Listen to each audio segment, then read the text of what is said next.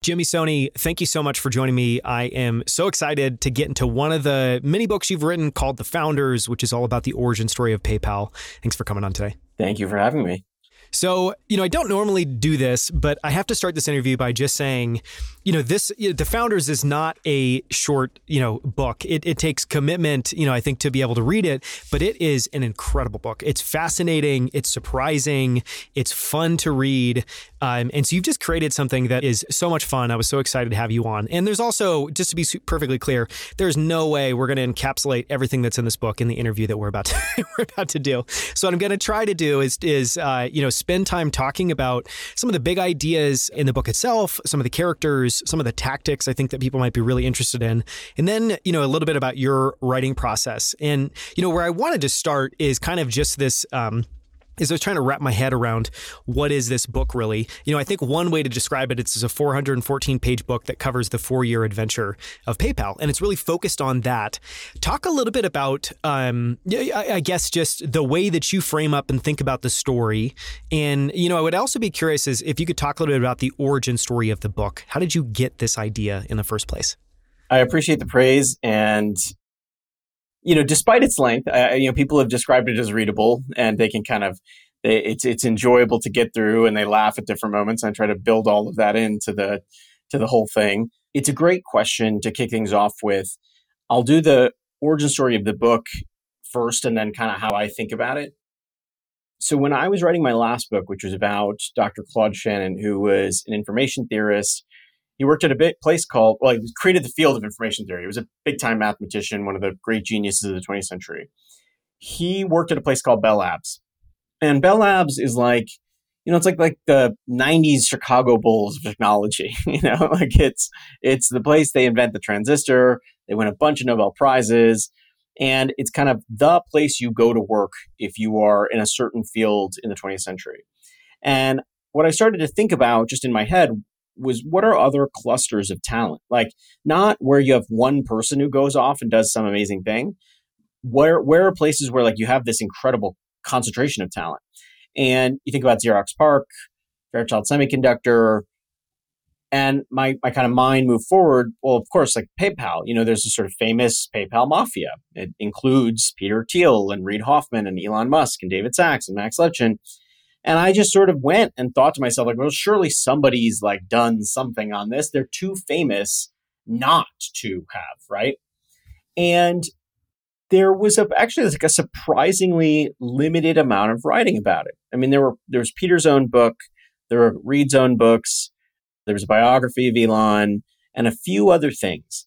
But I got the sense that like somebody just like like it, it, something got missed. You know, somebody sort of didn't cross an item off the to do list, right? Walter Walter Isaacson's actually is a friend of mine, and I would tell Walter, I was like, Walter, this is like your book. like, you know, you why didn't you do this? You know, and so I I just you know I knew somebody who knew Peter Thiel, and I I kind of went into it. I mean, I did a lot of research, and I had a sense in my head of what the book could be, but I went into it fully thinking that there was like a 90% chance that Peter would say that he didn't want a book like this, that he wouldn't help, that he wouldn't cooperate. And I was ready for that. I thought like if the worst thing that happened is that I, I went in, made a sincere pitch, like asked for time with him. And if he said no, like what did I lose? You know, like I didn't lose anything. And so that's exactly what I did. And to my great surprise, and I was genuinely surprised, he was very into it. And almost from the first, like from our first meeting, I would say 10 minutes in, I remember saying what I thought the book would be and he's he said something like, "Boy, there are so many good stories." And that's like like you could just see him like he was like he like looked down, he shook his head, and he's like, "Boy, there are just so many." He actually said, "There are so many crazy stories." And I remember being like, "Okay, like there might be a there there." And you know that's not enough. Like it, you have to go from that from him to other people. He introduced me to friends of his who were part of the group, and I sat down with them and I learned more. And what I started to realize over time is that because some of these people became very successful in Silicon Valley, all of the coverage about them became focused on what they do day to day, not what they did in 1998 and 1999 through 2002 during the days of dial up internet. And by the way, that's like totally understandable. If you are a journalist, let's say at Forbes or at the Financial Times, and you get time with Max Levchin, you cannot tell your boss, like, I'm going to go ask him about PayPal. They'd say, no, you need to ask him about the public company that he runs today. It's called Affirm. Like, that's what he's doing. I had a different kind of background. I was a historian. And so when I went in, I was like, oh, this is like a work of history that somebody should write while they still have access to the people who lived it. And that seemed compelling enough. And I went off and approached it that way. So what's uh, interesting is that, you know, my PayPal story is really pretty expl- with a little bit of, of room on either side, like pretty explicitly, like 1998 to 2002, from the company's inception to its sale to eBay in, in late 02. I do a little bit on the afterlife, but that was the the dimension. And what I saw within it, this is the way I described it to Peter. Actually, I'll share to you how I described it with him. I said, I think this is like Lord of the Rings just set in Palo Alto in 1998. and I said, I was like, you have all these like different people, like they're a little, like all of them are a little weird and like they're kind of different, and they all come together, and you're like trying to do this big thing, and like that's, I said, that's an adventure. Like that's what this is. This is an adventure. And I said, and I want to, I want to write it substantively. I'm not going to run away from ideas like viral growth, product market fit, fundraising, choosing a board, choosing a CEO.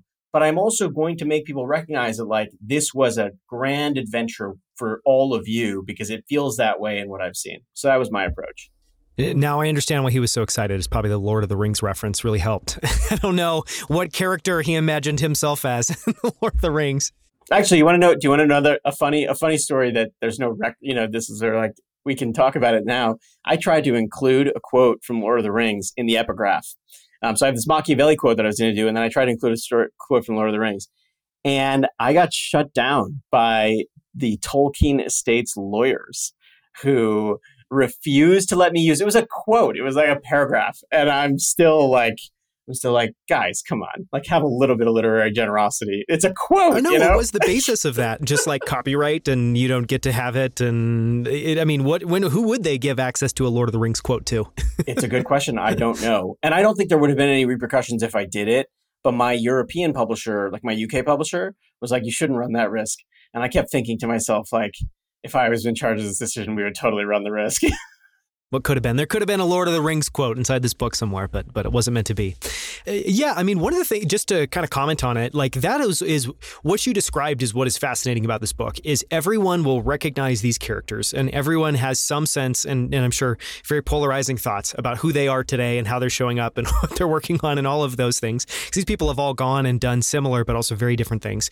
But it's a fa- for me, you know, one of the things I'm going to ask in a little bit is, you know, it was just so fun to be able to read read it and hear about, you know, kind of a young Max Levchin or a young Peter Thiel or young Keith Rabois or any of these people, and then think about what they're doing today. And there's so many parallels. They're still the same people. There's, you know, Elon Musk, like his character in the book and his propensity for risk and his just everything. I'm like, oh my gosh, you see that on display today in, in Twitter and in everything that's going on. Yeah, it's just fascinating. You know, I would t- let me let me make one comment on your comment, which is it was interesting to me. It was sort of one of the takeaways I learned in doing the book is because I was so far removed from these events. I mean, we were like 20 years past the events when I was asking people about them. The conversations were a little less guarded than they would be if we were talking about, let's say, Twitter or Palantir or SpaceX. And then the other thing that happened is that actually I had this this thing happen to me, which is I realized that like they actually get asked the same questions over and over and over and over again. So life for somebody in that world can feel like Groundhog Day, right?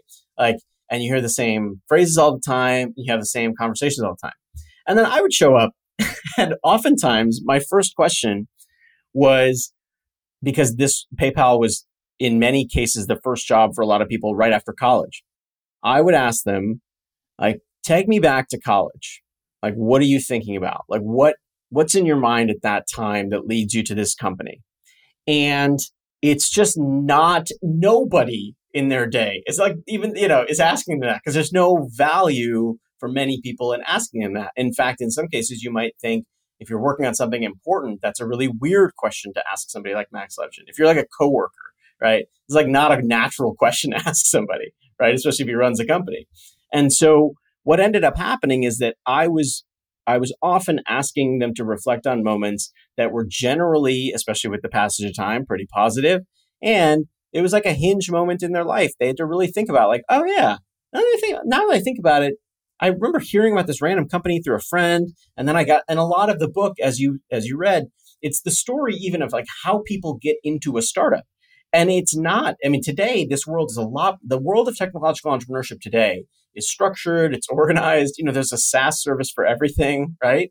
But back then, I mean, it was random chaos. It was still a bit of the Wild West. And so I wanted to capture that and sort of show like some of this was just very random. And it was just, if you knew somebody who knew somebody who made an introduction. Like the canonical example of this, by the way, is Roelof Botha.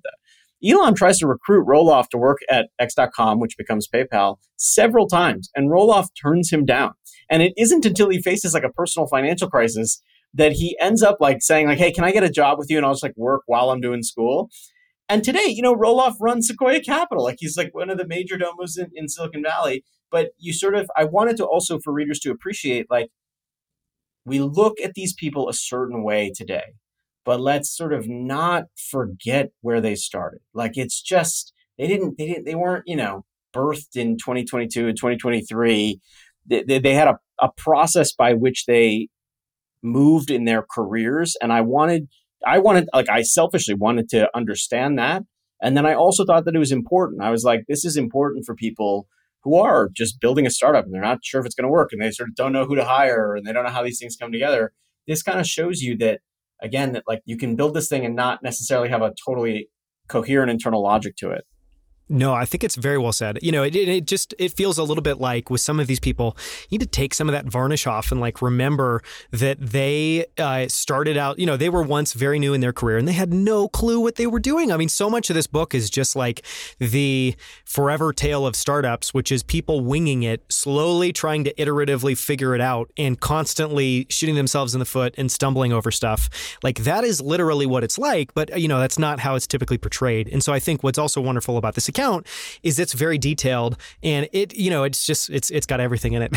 so if you want, if you're interested in what the good, the bad, and the ugly of building a startup looks like, it's a great account. And I would say I had what what other I, I lucked not lucked I along the way of doing the interviews, one of the things I had, the reason there's a kind of immediacy to the book, and the reason I have a lot of the details I have is because someone shared a bunch of gigabytes of email with me. And so I went through hundreds of thousands of pages of emails over several years. And I respected privacy, like people's personal privacy, but there were emails that were broadcast like widely, right? So like Peter Thiel's note to the team after September 11th, explaining and trying to put the terrorist attacks in context. Elon's resignation note to the company when he leaves. Peter's follow up note announcing Elon's departure. Actually, that's reversed. Peter sent his note first. Elon sent his note later. It's actually important. And there's all these moments that were like broadcast like several hundred people. I used a lot of that material to give the book the, the scope and the kind of shape and definition that it had because I didn't want people to think that I was just depending on interviews that are hazy from 20 years ago. So I had a ton of material that's never been, well, not never been seen before, but hasn't been seen for 20 years. And so, for example, like when I get into some of like the technological and architectural issues around the differences between Linux and Microsoft kind of the systems and, and databases, I have notes from engineers back and forth about the difficulties, the weaknesses, the struggles, the upside. And so I'm able to not just like make up my assessments, I footnote and cite everything, right? While also not trying to like get away from readability. This is not, this book will, not be a bore to read. Like, you know, you will learn in the book that Elon Musk, Peter Thiel, and Reid Hoffman all ran for student government. I published their student government platforms in the book. And you know, Peter and Reid win their student government races, and tragically, Elon loses. Uh, though, if he had succeeded in student government, who knows what would have happened, right? And so you'll you'll have moments of levity as well. But um, that I just wanted to say that because I think it's also important that these books not just be like random memories strewn together. Yes. Well, and I think, and, and that's what, you know, a whole separate kind of rabbit hole I want to get into a little bit later this in this interview is talking about your process because to start with literally a blank page was something that happened two decades ago and go through the process of, you know, doing just an, to be honest, an insane amount of research. And then not just the research itself, but then the process of making that coherent and making that an exciting, interesting story, I just find, you know, fascinating. Um, I want to ask you a very different question, which is, you know, when you go into a project like this one, what does success look like for you? Is the goal to make it so that it's really rich and vivid? Is the goal to kind of immerse people in it? What in your mind are you aiming for and what are you really trying to work to get to? There were a couple of goals in my mind that call them like philosophical goals, right? Sort of like North Star goals. One North Star goal was the following. Very early on in the project, it's funny, Ken Howery actually sort of asked me a version of the same question. He said, How will you know? This is like super early in the book. I'm like year two out of six.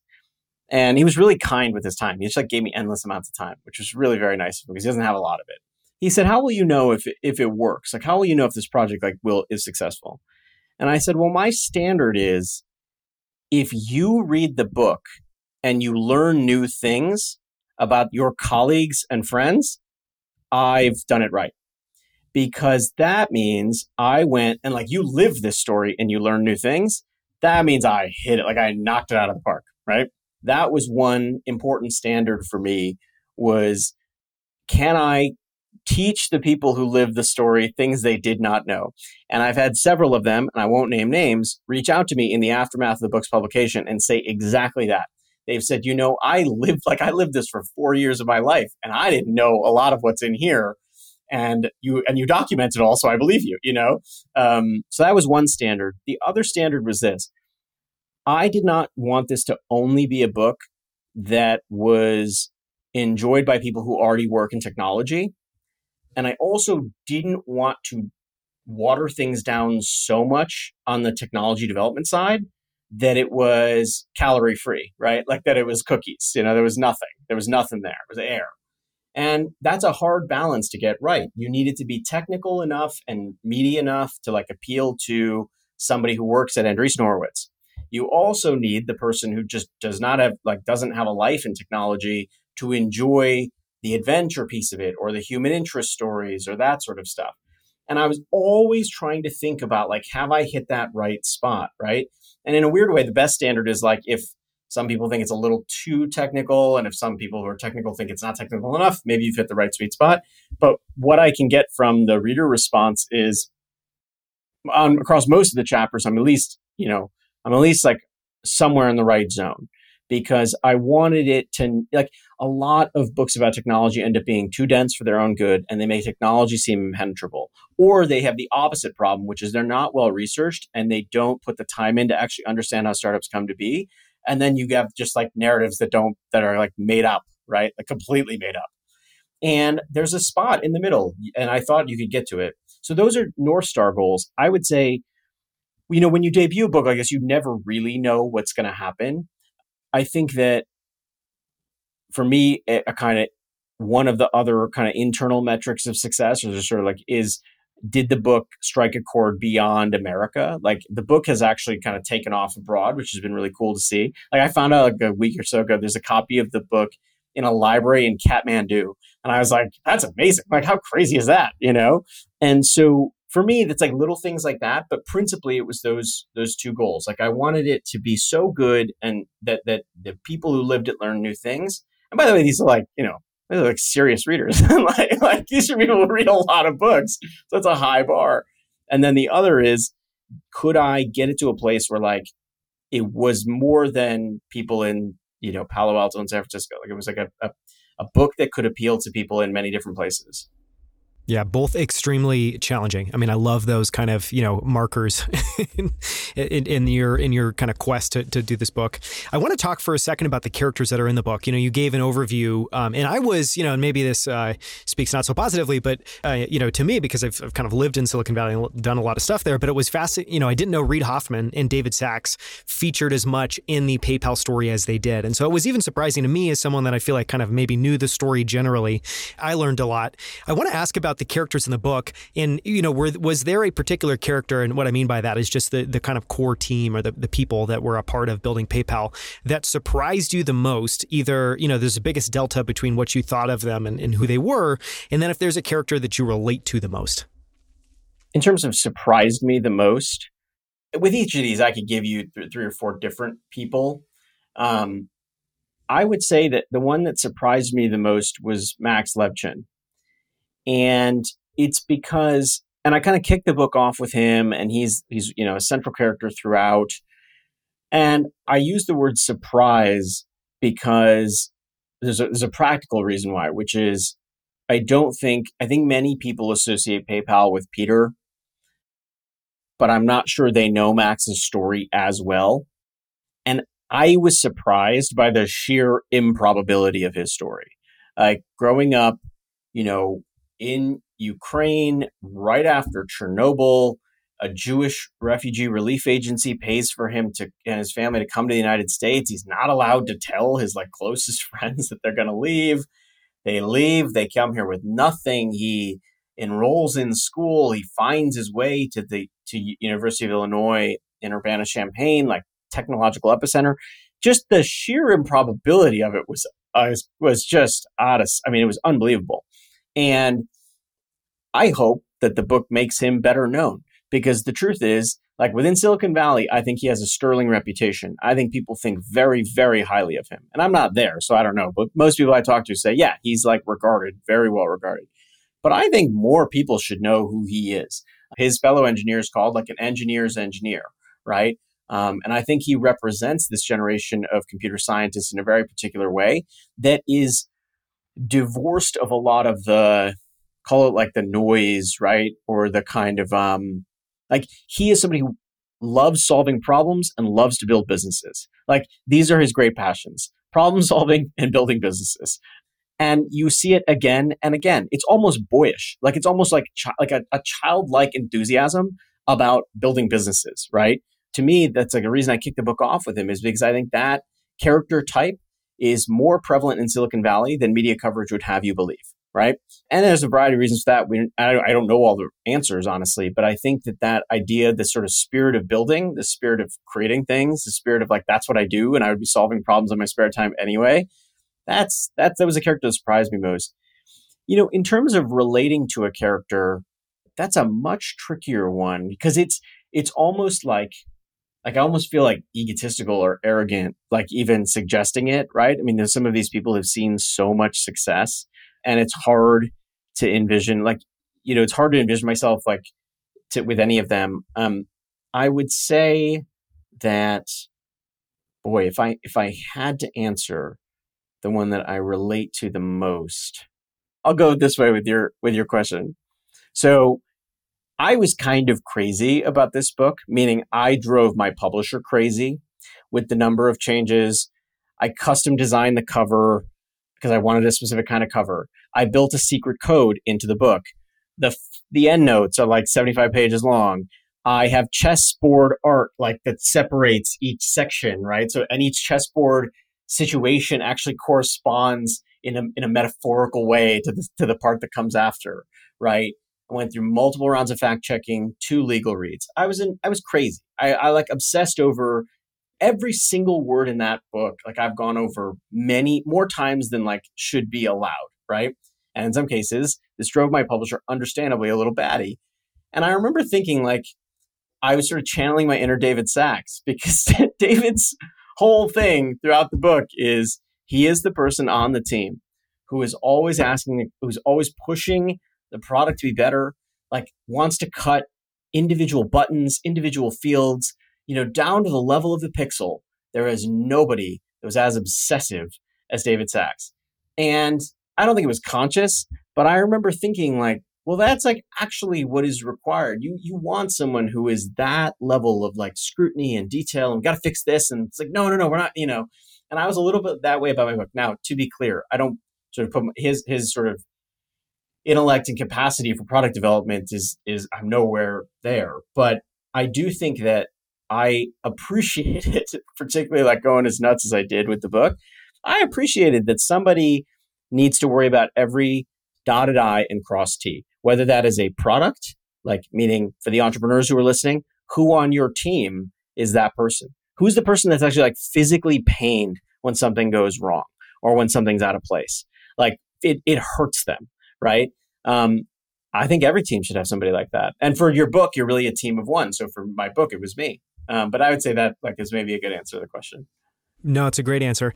I mean, I was, I would say the character that I uh, was most surprised by and most impressed by was was David Sacks as well too. I mean, everything from he comes into the interview basically saying everything about this idea that you're pursuing is totally wrong is is amazing, and literally the whole team says no, and Peter basically says no, we need to hire him. You know, his like, and just an, an incredible number of really good calls. Everything from reducing the size of the team to being immensely focused on removing friction. Just really, really Im- impressive. On that, can I? I'll just make one comment, which is you you you might have asked at some point like like part of what happened is like the effect of the book on me. The thing you said about David Sacks and friction has stayed with me.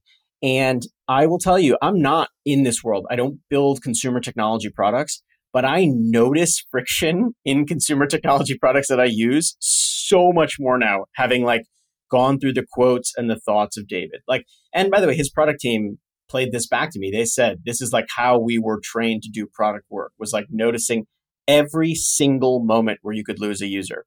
And I find, and I'm just thinking of it now, when I'm on a website and it has too many forms now, like I will sometimes like smile or like laugh to myself, like, oh boy, like what if they, you know, if David were here, like hack and slash and like tell them to get rid of this page and this is crazy, you know?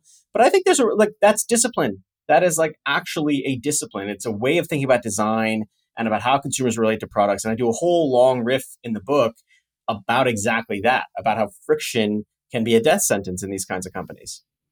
No, I think it's a it's a fantastic you know point, and and it leads right into you know where I kind of wanted to spend a bit of time next, which is is you know is uh, as bizarre as it might sound, I think there's a lot of in, incredible lessons and kind of tactics that are woven through the book, and and it's not necessarily presented as here is a lesson, but clearly going through it, you know, there's a lot you can take away. I think one of those things you know that kind of relates to David's presence and him pushing the team is this idea that just there's productive discomfort. You know, there's so many instances in the book where you just see a lot lot of debating, a lot of fighting, and not shying away from that, really leaning into it. And, you know, sometimes it's destructive. I think largely it's constructive. Um, but just this idea that like high performance teams, because I think this is surprising for a lot of people that maybe haven't had a kind of startup experience, is you may, you, you know, you may just think that everything snapping into place is kind of this Goldilocks tale. And what you actually find if you kind of dig in a little bit more is no, it's an incredibly uncomfortable process. The team's really trying to figure out how this works. And and there's a lot of debate and there's a lot of just, you know, just discomfort with that. You know, one of the I think the lines in the book is at PayPal, disharmony created discovery, which I think is such an amazing way of just condensing down this idea. Talk a little bit about productive discomfort, kind of your thoughts on on why that was valuable and how that was valuable at PayPal. Yeah, it's one of the key things. I'm so glad you brought it up because it's one of the sort of key insights from the book, which is there were shouting matches galore during the creation of this company. There were snippy emails galore that I read. There were epic, epic threads where people were disagreeing and debating everything, whether it was some like policy decision or some product decision. And I would argue that it is part and parcel of what made the company successful there's a few people who played this back to me or played it back in other interviews. One of the people, you know, is, is Max Levchin, who said, you know, if you have people talking and like talking about ideas face to face and sort of like combating about ideas face to face, that's good. You, You want that. If they're sniping at each other behind their backs, that's really bad. And part of what happened at PayPal is that there were epic disagreements that mostly happened face to face. Now, it's not to say that there wasn't a little bit of politics and like the same sort of stuff that happens in every other company, but I had multiple people say to me, you know, it, there was just uh, a interview. This wasn't included in the book, but this this interview that I did with guy Ted Fong. Ted was on the like briefly on the product team, and he said, you know, when I would go to meet with David Sacks, I would go in so prepared because I knew that if there were any weaknesses in my arguments, like he would find them and he would call them out. And he would ask me why I hadn't found them in the first place. And it, so it was not a place for the faint of heart. Like it was not a place where like you could get away with, you know. And I found that like that level of discomfort, that level of unease actually led to some really remarkable things happening within the company. And there's this line at the end, like I won't get it exactly right, but Max talks about how very bright people who are sort of A players, like they want to be, they, they, they are comfortable disagreeing with ideas and they're able to separate the person from the idea. Meaning you could sort of shout at somebody all day long and still be friendly with them by the end of the day. Why? Because you're working toward the improvement of the product, not like each other's egos or how you feel. You know, there's sort of no kumbaya stuff here, right? It's very much like, what are we going to do to make the product better? And, you know, I would say sort of David Sacks is the canonical example of that, but he's not the only one, right? But he is the person in the room saying, like, he, his thing, and somebody told me this. They said, you know, he cared so much about the end user experience. And it was like, that was what we needed to worry about. Like, what are we doing, right? And I think, look, here's what I'll say full disclosure I think that's a very hard balance to get right. Because you could also just have a culture with a bunch of jerks who are just yelling at each other and it's not about the product, right? So I'm not saying that I have some special unlock or key for like figuring out like how exactly do you create the culture. What I mean to say is if you don't have product disagreements happening that are somewhat vocal and impassioned where people can kind of get like really try to drill toward the truth or to the right answer, you might have something broken in your culture right? That people aren't actually willing, like they don't feel the freedom to express with some intensity why they think they are right, right? The second part of that that's important is this happened irrespective of hierarchy. One of the interesting things that I didn't, you know, I didn't know about startups, not having worked in one, but like I kind of heard, you know, they're they're flat. They're like they're flat organizations. But I really saw it when I saw emails from junior level employees calling out executives on threads or heard about it secondhand, where actually that was encouraged at PayPal. You were sort of encouraged to be thoughtfully insubordinate, right? Um, there's this great moment in the book. Here's a small example of it. It's nothing to do with the product. The C the, the C suite needs to like cut costs. So one of the cost centers they unfortunately decided to cut is free vending machine snacks. So they're like, all right, guys, can't do free vending machine snacks anymore. We're not gonna like you're gonna have to pay for these now because we gotta like get ready for our IPO. So the team is really pissed off and there's a person on the team, George Ishii, and like a, a sort of group of other people are like, well, if we're to pay for them, we want better snacks. So they design a vending machine drawer, and you can swipe your PayPal badge in front of a scanner that they put up in front of the door, and then it unlocks the drawer or something, and you can take the snack you want, and it, it automatically sort of like debits your card, right? You're like, or your PayPal account. And it was an elaborate act of insubordination against their executives, but it was like celebrated throughout the office, right? And, and I think that's a certain amount of that is going to be necessary for any startup to succeed because what is a startup ultimately? It's an organization that's likely trying to take on some incumbent at something, right? They've looked at some situation and they've said, everybody has failed here. There's a market need or there's a problem with the existing products set, uh, the set of products and services on offer. We've got to take that on. Well, chutzpah is like at the heart of that, right? And if you can't have that internally, how are you ever going to have that externally? That was one of the, the, the kind of lessons for me was like the, PayPal was also taking on Visa. It was taking on eBay. It was taking on MasterCard. It was like challenging government regulators if they couldn't have honest conversations internally, how are they ever going to succeed externally? You sort of can't take these things too far, but I saw that play out very powerfully that you had to have people with the steel in their spine to say, no, we're going to go this way and it's going to work. Um, and you know, it's like was not always a that was the most fun conversations, but they were important. No, I mean, you made so many great points there. And the only thing I would add is, you know, I, I think generally from what I've seen, high performance cultures have a degree of I don't know if you'd call it combativeness, but you know, it, it's very, I would say, academic, where everyone, it's about the work is more important than you. It's more important than any individual, and that's where you're really engaging. And I think just you know, if it was a dial, like comfortable organizations without productive discomfort, I think aren't you know as effective. Um, I wanted to uh, cover a couple of other things. I want to talk about hiring and speed, but I, where I want to start, I think one of the things I thought was just fascinating in the book is Elon Musk, you know, shares a couple of his, his insights around how to build a great product, and um, it was really this idea that you have to go through this process of recursive self improvement. And I'm just going to read a couple of quotes and we can kind of go from there because I think they're just too good. But, you know, I think part of it was Elon's idea that startup success wasn't so much about dreaming up the right idea as much as discovering and then rapidly discarding the wrong ones. I think it's just a really interesting framing. And, you know, this quote in the book from Elon you start off with an idea, that idea is mostly wrong. And then you adapt that idea and you keep refining it. Then you listen to criticism and you engage in a sort of recursive self improvement. You keep iterating on a loop that says, Am I doing something useful for other people. Um, you know, and just this idea that too much precision early on can cut that iterative loop prematurely. And obviously, one of the things that makes me think about is exactly what's happening right now with Twitter, where I think by and large people are looking at that process. I would say Elon is engaging in recursive self improvement, but it's for the world to see. And it's this painful thing where you're like, oh my God, you're trying this, you're trying this. so, um, So I thought that was an interesting idea.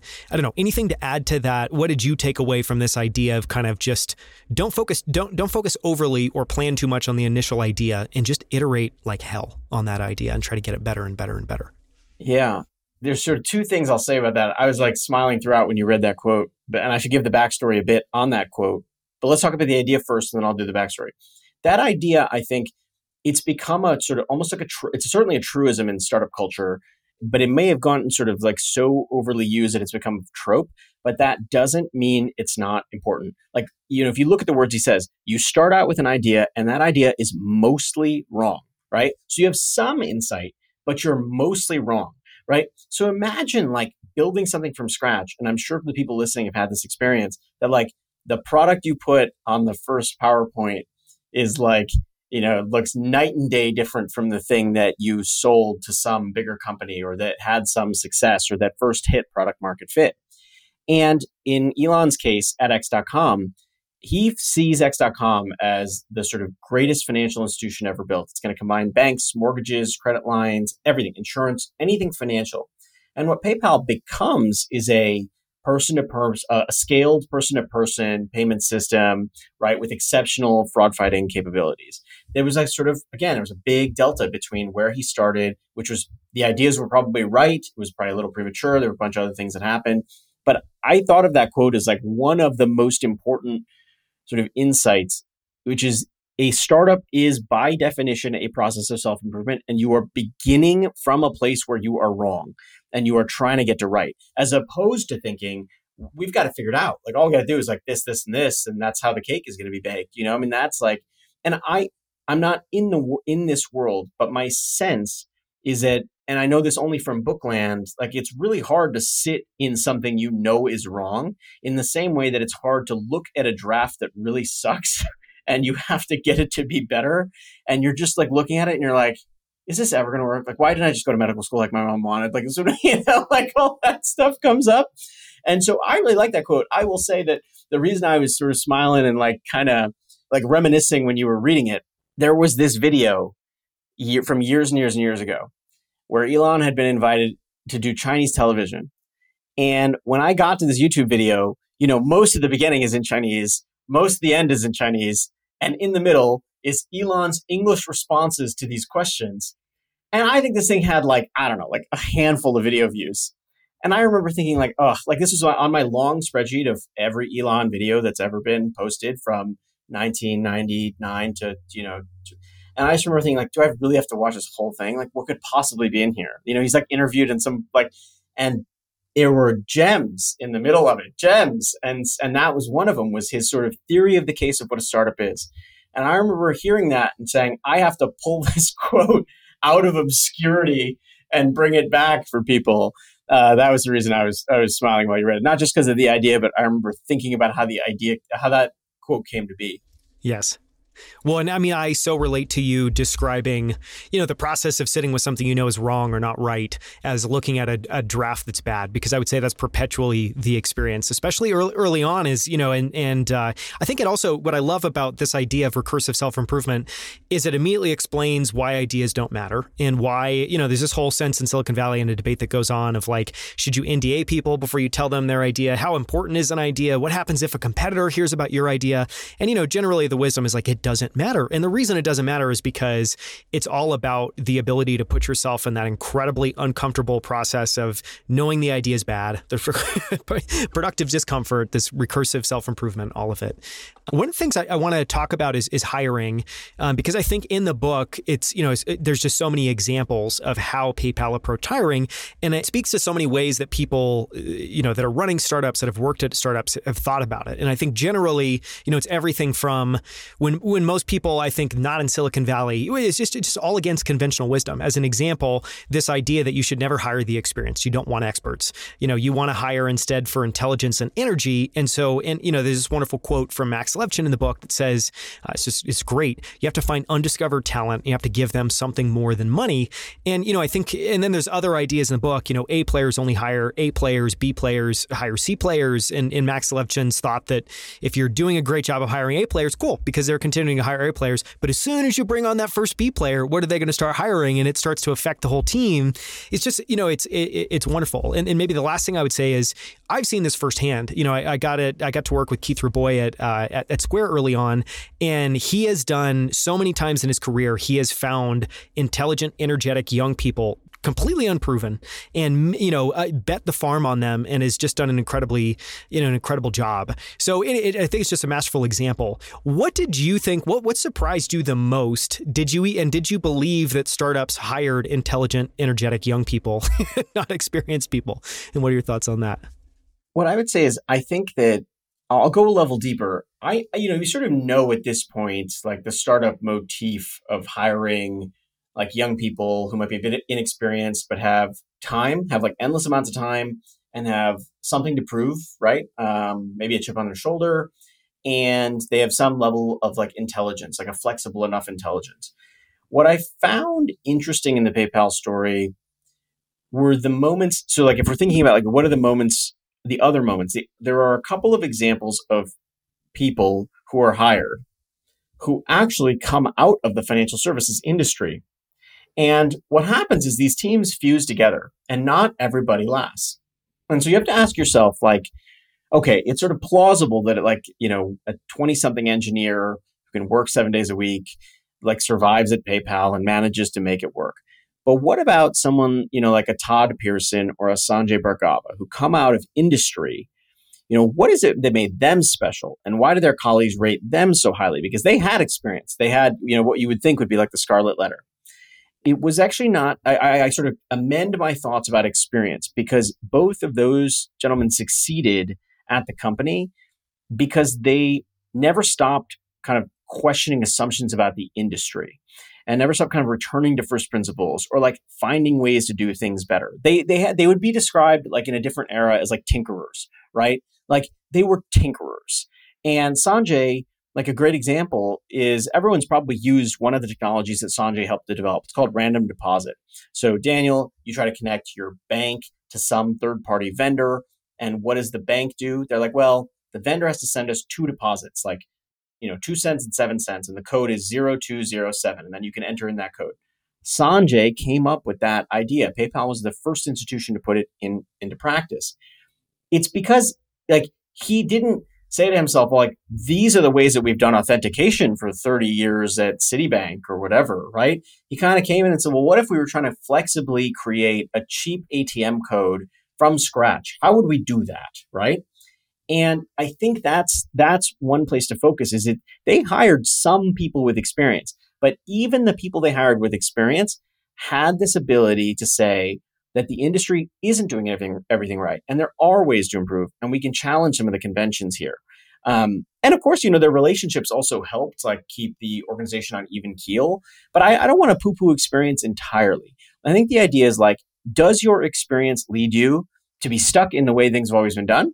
Or does your experience actually lead you to see five opportunities to do things better? And that I think is something that can be predictive of success in a startup environment. Not wholly predictive, but Todd did not get booted out of the organization. He sees it through to its IPO, right? And part of that is like he is willing to sort of suspend what he knows and say, what if we were starting from scratch, right? So I would that's the only amendment I would make. But I think the other thing I would say about hiring is PayPal's hiring was also in early, in the very earliest days a lot of friends. And I, I think friendship and business are, can can get complicated. They were certainly complicated at different moments in the PayPal story. But I would say that this book is a robust argument in defense of working with your friends. And one, there's this gentleman who explained it to me, David Wallace. He said, you know, part of what that does is, it, is that we all trusted each other. Like we had a basic amount of trust in one another and our judgment and everything else. And so if you have the right group of friends, like, you know, you could build the next PayPal. um, but part of what happens is you trust each other enough to be honest, and then you can iterate more quickly on the product. And I didn't know that. That was that was counterintuitive to me coming in. I thought, look, your friends are your friends, your business is your business. Might overlap to some degree, but you should be a little careful. This was a powerful counter argument against that. Yeah, I love those examples. Um, I, I want to talk about um, one thing I thought was fascinating. In you know, I'm trying to, I'm kind of struggling with, I guess, the right way to approach the question because there's many different ways. But there's kind of two thoughts in the book. I, you know, I think are really related and and maybe be an interesting entry point, which is, you know, there's a moment in the book where I think Elon talks about PayPal and really summarizes it as it's a very easy business to start very difficult business to actually keep going and to keep in business. And, and it's related to there's kind of a, a, moment where Max Levchin, I think, has a very profound insight, which is, you know, the team, you know, so the team had this entire idea around being able to send money, you know, and there was relative degrees of ambition. Elon Musk wanted to make like the, you know, uh, like a super app, but back in the 90s and kind of have PayPal be everything related to your finances. Other people were more focused on this basic utility. But I think, and this, and the reason I thought Max Levchin's kind of, um, I don't know, just unvarnished unvarnished take on what they were really building was fascinating is anyone in a startup you ha- you you are necessarily thinking that what you're doing is really innovative. And Max Levchin basically had this kind of moment where he says actually what we're building is a commodity business. Like we all think it's really cool. We're, we're taking this we're building this amazing kind of front end customer experience and that's really where we're innovating. But at the end of the day we're basically a bank. We're taking your money and we're moving it around. We have the same costs. It's relatively undifferentiated and it leads them to an interesting place, which is okay, if we are in a commodity business, then how are we actually going to make this successful? And it leads them down this road of really optimizing for fraud. They're finally have figured out the right area to expend a bunch of resources, and they've really figured out, I think, PayPal's competitive advantage thoughts on on that because it felt you know i know it's a it felt like for a long time paypal was stumbling over what to build and it seems like that was an aha moment i don't know thoughts on that in, in that road in that kind of path well, your description of it, I mean, is spot on. I probably shouldn't say anything in case I get something wrong because you're hundred percent right, which is the way that that people think of PayPal is the way they use PayPal, which is I send Daniel ten dollars, right? It's easy, or Venmo because it's owned by PayPal now. But what PayPal was back then, and what it remains to some degree to this day, is a very good arbiter of risk. It's an arbiter of financial risk. It can decide whether I actually have $10 to send Daniel. It can decide if Daniel's a real person. It can decide if you are like going to use that $10 to go do something very bad, right? Or if both of us are fake and we're actually just doing this transaction to move goods and services we don't legitimately have access to, right? And so PayPal had this curious experience of filling a hole in the eBay marketplace where they became effectively like the, the you know the sort of merchant of record for eBay buyers and sellers. And Visa and Mastercard could have served this market, they didn't. But the thing that differentiated them was that they were able to establish the risk level of each of these transactions and bring fraud down from what was sort of, you know, company ending levels to like manageable levels that were in line with the financial services industry. And they did that at scale. And so it's interesting because I think the lesson, I mean, for people who are listening who are who are founders or who are entrepreneurs or who have joined a startup is what you think your product is and in fact what the entire world might think your product is may not actually be your product. Like the description that Max gives is like he says the front end is called our product, but what we really did was we built a powerful way to figure out what were good transactions and what were bad transactions. And we could quickly stop the bad ones and we could let the good ones go through. And we got better at that over time. And so it, to me, it was like an interesting, I had never heard that before. I didn't know that before. Nobody who didn't study this, I mean, it'd be hard to understand if you didn't sort of dive in. But what the company's signature innovations were were really fraud fighting tools. And I think that the like the lesson, you know, that's not that's not one lesson from that. There might be several, right? But I think sort of if you think about like what are the offshoots of the thing you've built, that might actually be the thing that you you know that is really truly the thing that broke new ground, as opposed to the thing that everybody sees and knows. Yeah, I think another way to maybe describe it is similar to that PayPal experience. Oftentimes, what a startup really is, is you're packaging it for customers in a completely new way, but that's may not be what's generating the value. That's what gets customers interested. That's what get customers to sign up. And I th- thought it was just a fascinating moment of like really critical, very smart analysis of, okay, we built a product that like generally people really enjoy, feels very new, but we actually haven't created any value. So how do we now create value and what's this kind of moat and, and how do we make this a workable business? And I thought it was just really interesting. The other thing, you know, and and you know, the I'm I'm, I'm butchering, I'm sure all of the quotes, uh, but Max Levchin also then goes on to kind of wax eloquent about just how beautiful he thinks this numerical kind of algorithm is that's computing fraud. And you know, the immediate thought I had was how fascinating it is that his latest company's Affirm, and it's basically doing the exact same stuff with this, you know, all the powers built in this numerical backend. It's relatively commoditized product. You know, seems very similar, and I would I would guess he's using a lot of the lessons he picked up at uh, at, at PayPal, building Affirm. And I think one of the lessons, at least for me, was I didn't appreciate, you know, there's this line in the book from Luke Nosek. He said, fraud was our tuition. And he said, it's like how we, by experiencing fraud, it's how we became better at fighting fraud. And I think it's like one of the things that is increasingly written about. I've seen it in a couple other places from sort of writers who are writing for a startup audience about this idea that if you actually have zero fraud on your platform, you have a problem. you almost you almost want to invite it's not popular. Some, yeah, you want to invite some fraud to see what you'll do to defeat the wrongdoing. Now, granted, with a payment system, it's a little different because there are you're tied intimately into the financial system, which is heavily regulated. So there's a whole different set of things they have to deal with. But I think the general principle, which is that bad things that happen on your platform are, may not actually be bad things, right? Um, that I, and I, if you I've sort of explained this to authors, like sometimes authors get really frustrated that there are like pirated or PDF versions of their book floating around on the internet. And my thing that I always tell them is like, look, finding like pirated versions of books is actually harder than you think. And there's some risk involved. So if your stuff is good enough to be pirated, you're really doing something right. And I wouldn't worry about it too much, um, which is kind of how, I mean, obviously PayPal had to fight the fraud on its platform. But I do think of that as like one of the other lessons, which is even the things that happen to you that could be disastrous, like fraud almost tanked the company, meaning PayPal. Fraud is also the reason that they succeeded wildly beyond what everybody expected. F- fighting fraud is what made them succeed wildly. Yes, and you know, just to add on to that, the way they were able to solve the fraud problem is, but with all the data from the initial fraud. That without all that initial fraud, they wouldn't have had the data to be able to do it. That's exactly right. And so it's you know, it's I don't know, it's just it's kind of you have to clearly make some mistakes in order to clean up those mistakes. I think there's just some really interesting lessons in there. I want to talk about one more thing that feels very timely, which is that PayPal was really built in a uh, you know the dot com bubble in, in, a massive market meltdown, especially in venture capital. And there's t- times in that book book where Elon's, you know, is kind of reflecting back and was like, yeah, it was an incredibly rough experience. Um, you know, here we are at the beginning of 2023. You know, we're in something that feels like it could become a recession. It's been very challenging, you know, kind of the tech sector. What I guess how did you how would you think about or how do you think about the role that building PayPal in a downturn played on you know in the company's success? And I guess any advice or reflections you would share with founders today that are building in what feels like a really challenging environment that you know they can draw some hope from PayPal's story. Yeah, I mean, I think it's the key. It's one of the key ingredients. This is going to sound a little counterintuitive. It's one of the key ingredients to the company's success.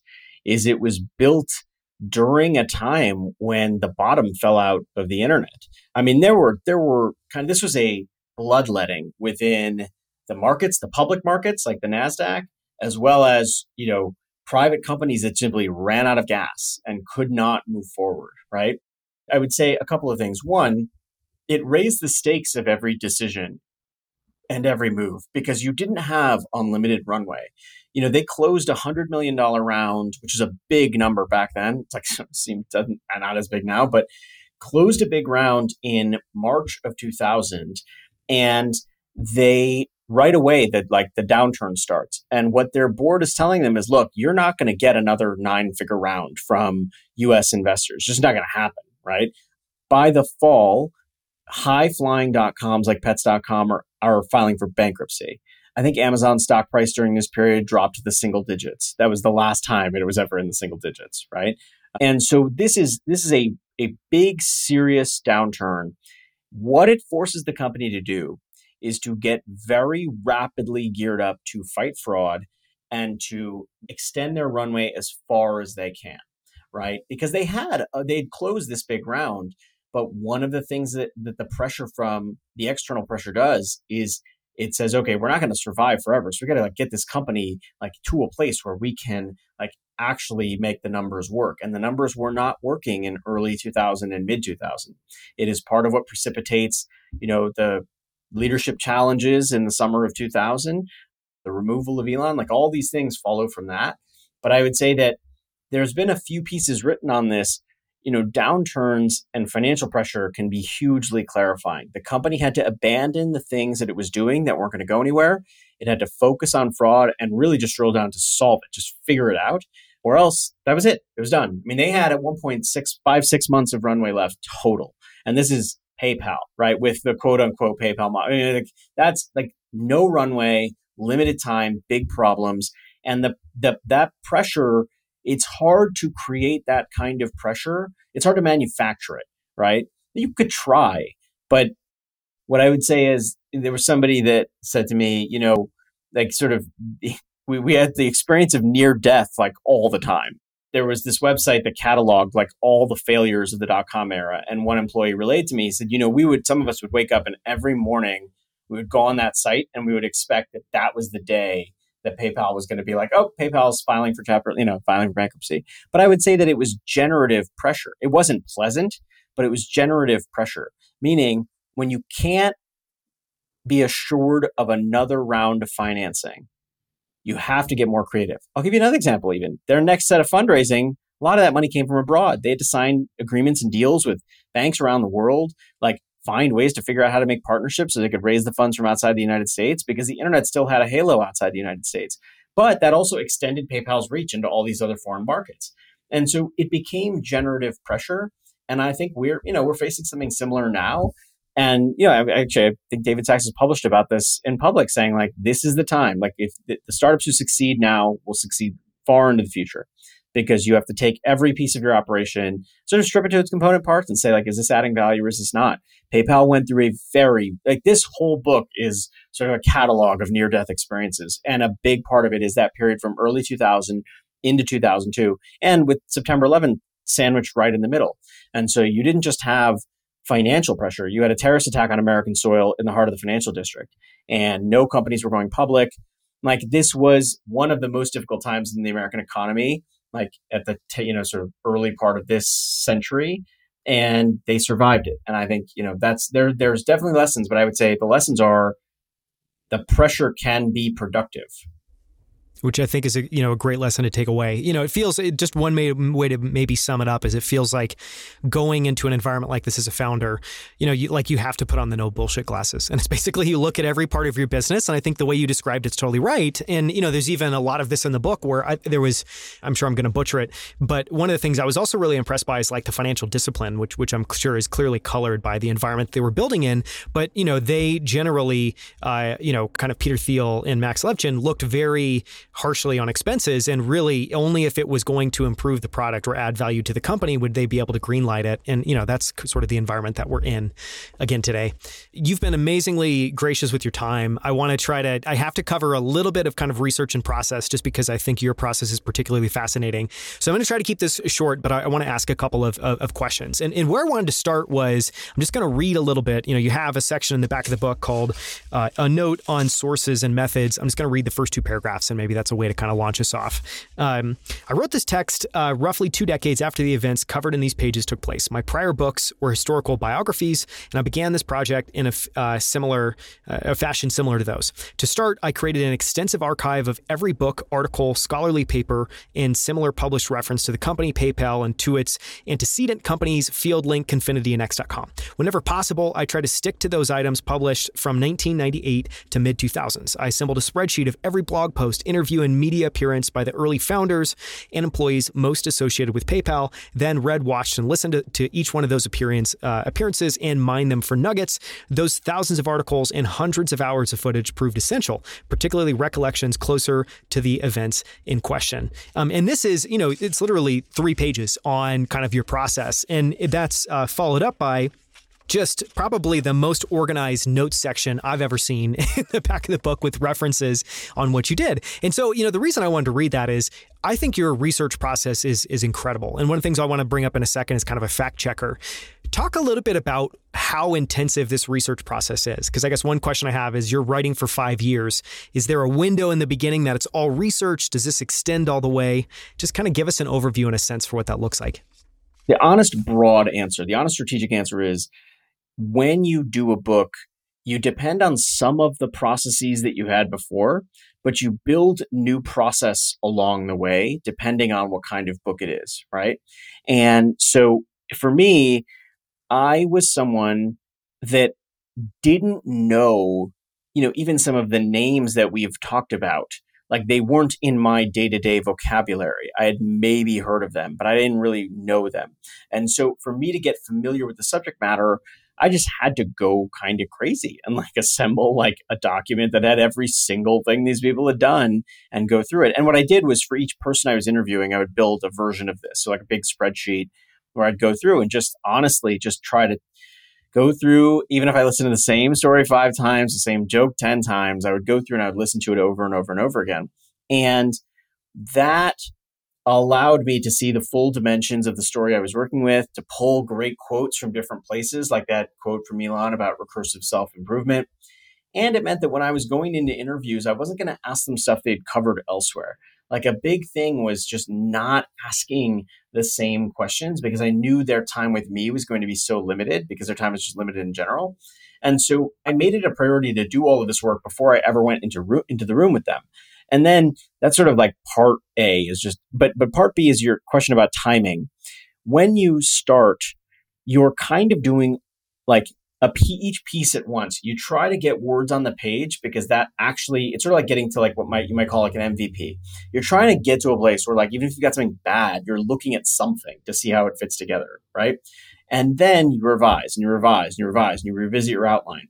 It it sort of part one, step one is really that outline that drives the writing. Then you try to write as much as you can based on the interviews you have while you're also getting interviews, doing emails, trying to get sources. That you sort of rinse and repeat for several years. You kind of chunk away at doing the different components of the chapter. You, I have a spreadsheet where like I would move, it's vertical. You'd go one, two, you know, chapters one, two, three, all the way down to chapter 18 or whatever it is. And you just keep the most satisfying moments were when I would copy and paste a Google Doc link into the Google Sheets link next to the chapter that it corresponded to. That was like the, the best moment, right? It was like the moment I could like take a breath. And you just do that over and over again. I stored everything in the cloud so I could have easy access to revisions. The very end of it, and I, this is just a part personal thing, it's like I had endnotes and notes and citations for everything. But I went back and basically would like go through and look at each quote or example and see if I had cited it appropriately. And if I hadn't, I had a problem. I had to go figure out where I found that information, dig back through things. Mostly it was a pretty easy process. The last part of it, the kind of last six months, I people don't know this. Publishers don't pay for fact checkers. So they'll pay for lawyers because they don't want to get sued, but they don't pay for fact checkers. And so I paid for like one of the like he was a total godsend. His name is Ben Kalen. He's an amazing fact checker, and what he did was basically just beat me up for six months. Like he would go through and he would say, you know, you said 1999 here, but I'm seeing 2000 in this other place. Did you get the fact right?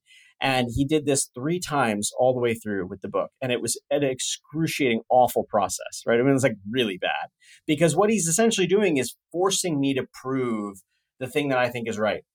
And I can't thank him enough. I mean, I, that, that process is the reason the book stands up because he had to go through and say, I don't think you have this quote right. Uh, he said this word in your audio. He says it like this. Are you sure you, you know, have this right? Or do you want to check with your source? So that's the 10,000 foot view of the process. I would say that for me, what works for me is if I just do research and don't write, you just procrastinate on the hard part.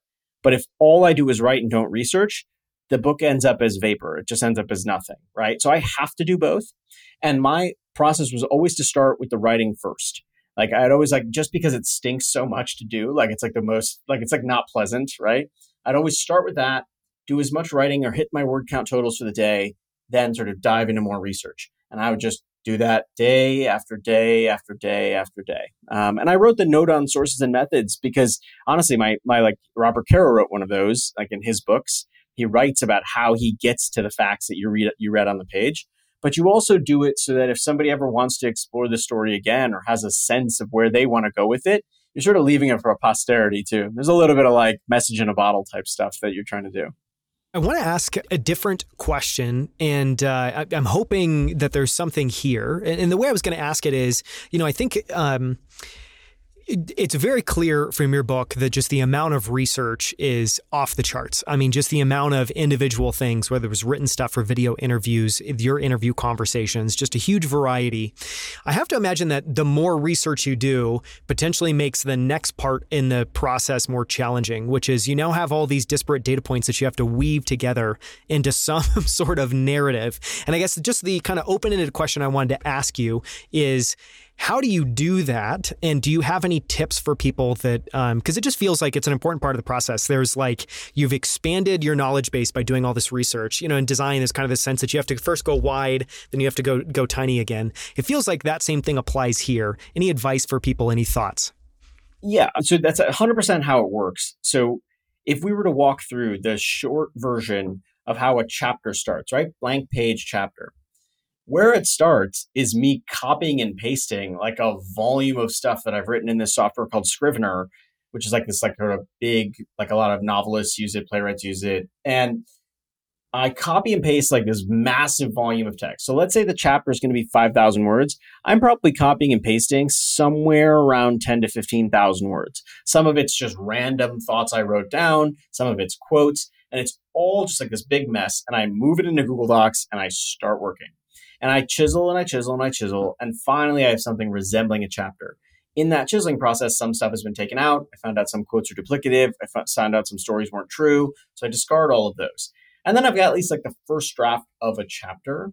Um, but I definitely start with way more material than I can possibly condense like down. Like the total amount of writing was all, like I think over three times the book you're holding in your hand.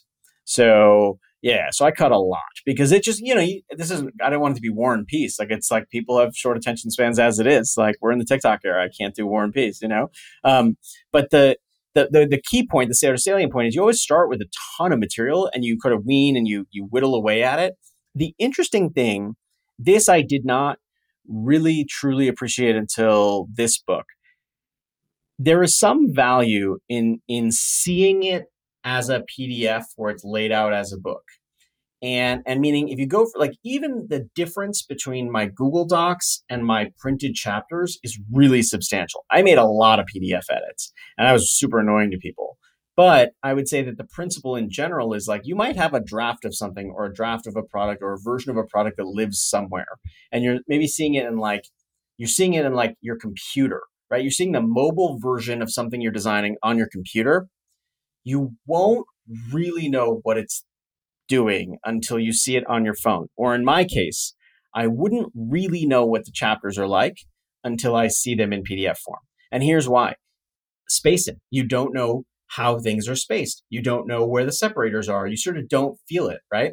And so I think like if I had a lesson for myself coming out of this, I want to get to that uh, more quickly. I want to get to that version of it, not what I think the MVP is, but what the actual like it's like actually in a form that looks like a book because my editing changed completely as a result.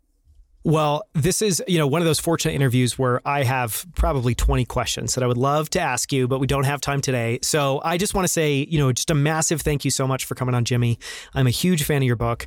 I would love to have you on again once I can uh, be able to kind of consume and go through your Claude Shannon book. Um, so thank you so much for the time. Thanks for coming on.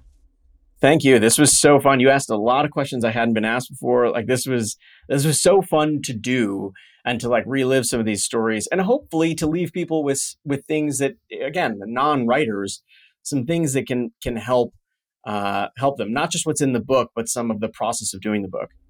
Yes, I think that's you know broadly fascinating, and it's also something that's really undercovered. I mean, one of the things that I really try to do, and thank you so much for indulging me, is like you know, it's this interview is just so much fun because we got to talk about broad level ideas, really specific tactics, you know, your process, and and I think there's stuff that we can take away from all of those. So thank you so much. This has been so much fun, and I can't recommend people listening. Uh, we I will include this many places in the show notes, but highly, highly, highly, highly recommend for any entrepreneur that you read the Founders. I think it's it's it's the best book I've ever seen of an intimate account of kind of the creation of a company. Obviously, everyone knows PayPal. So thank you so much. I really appreciate it, Jimmy.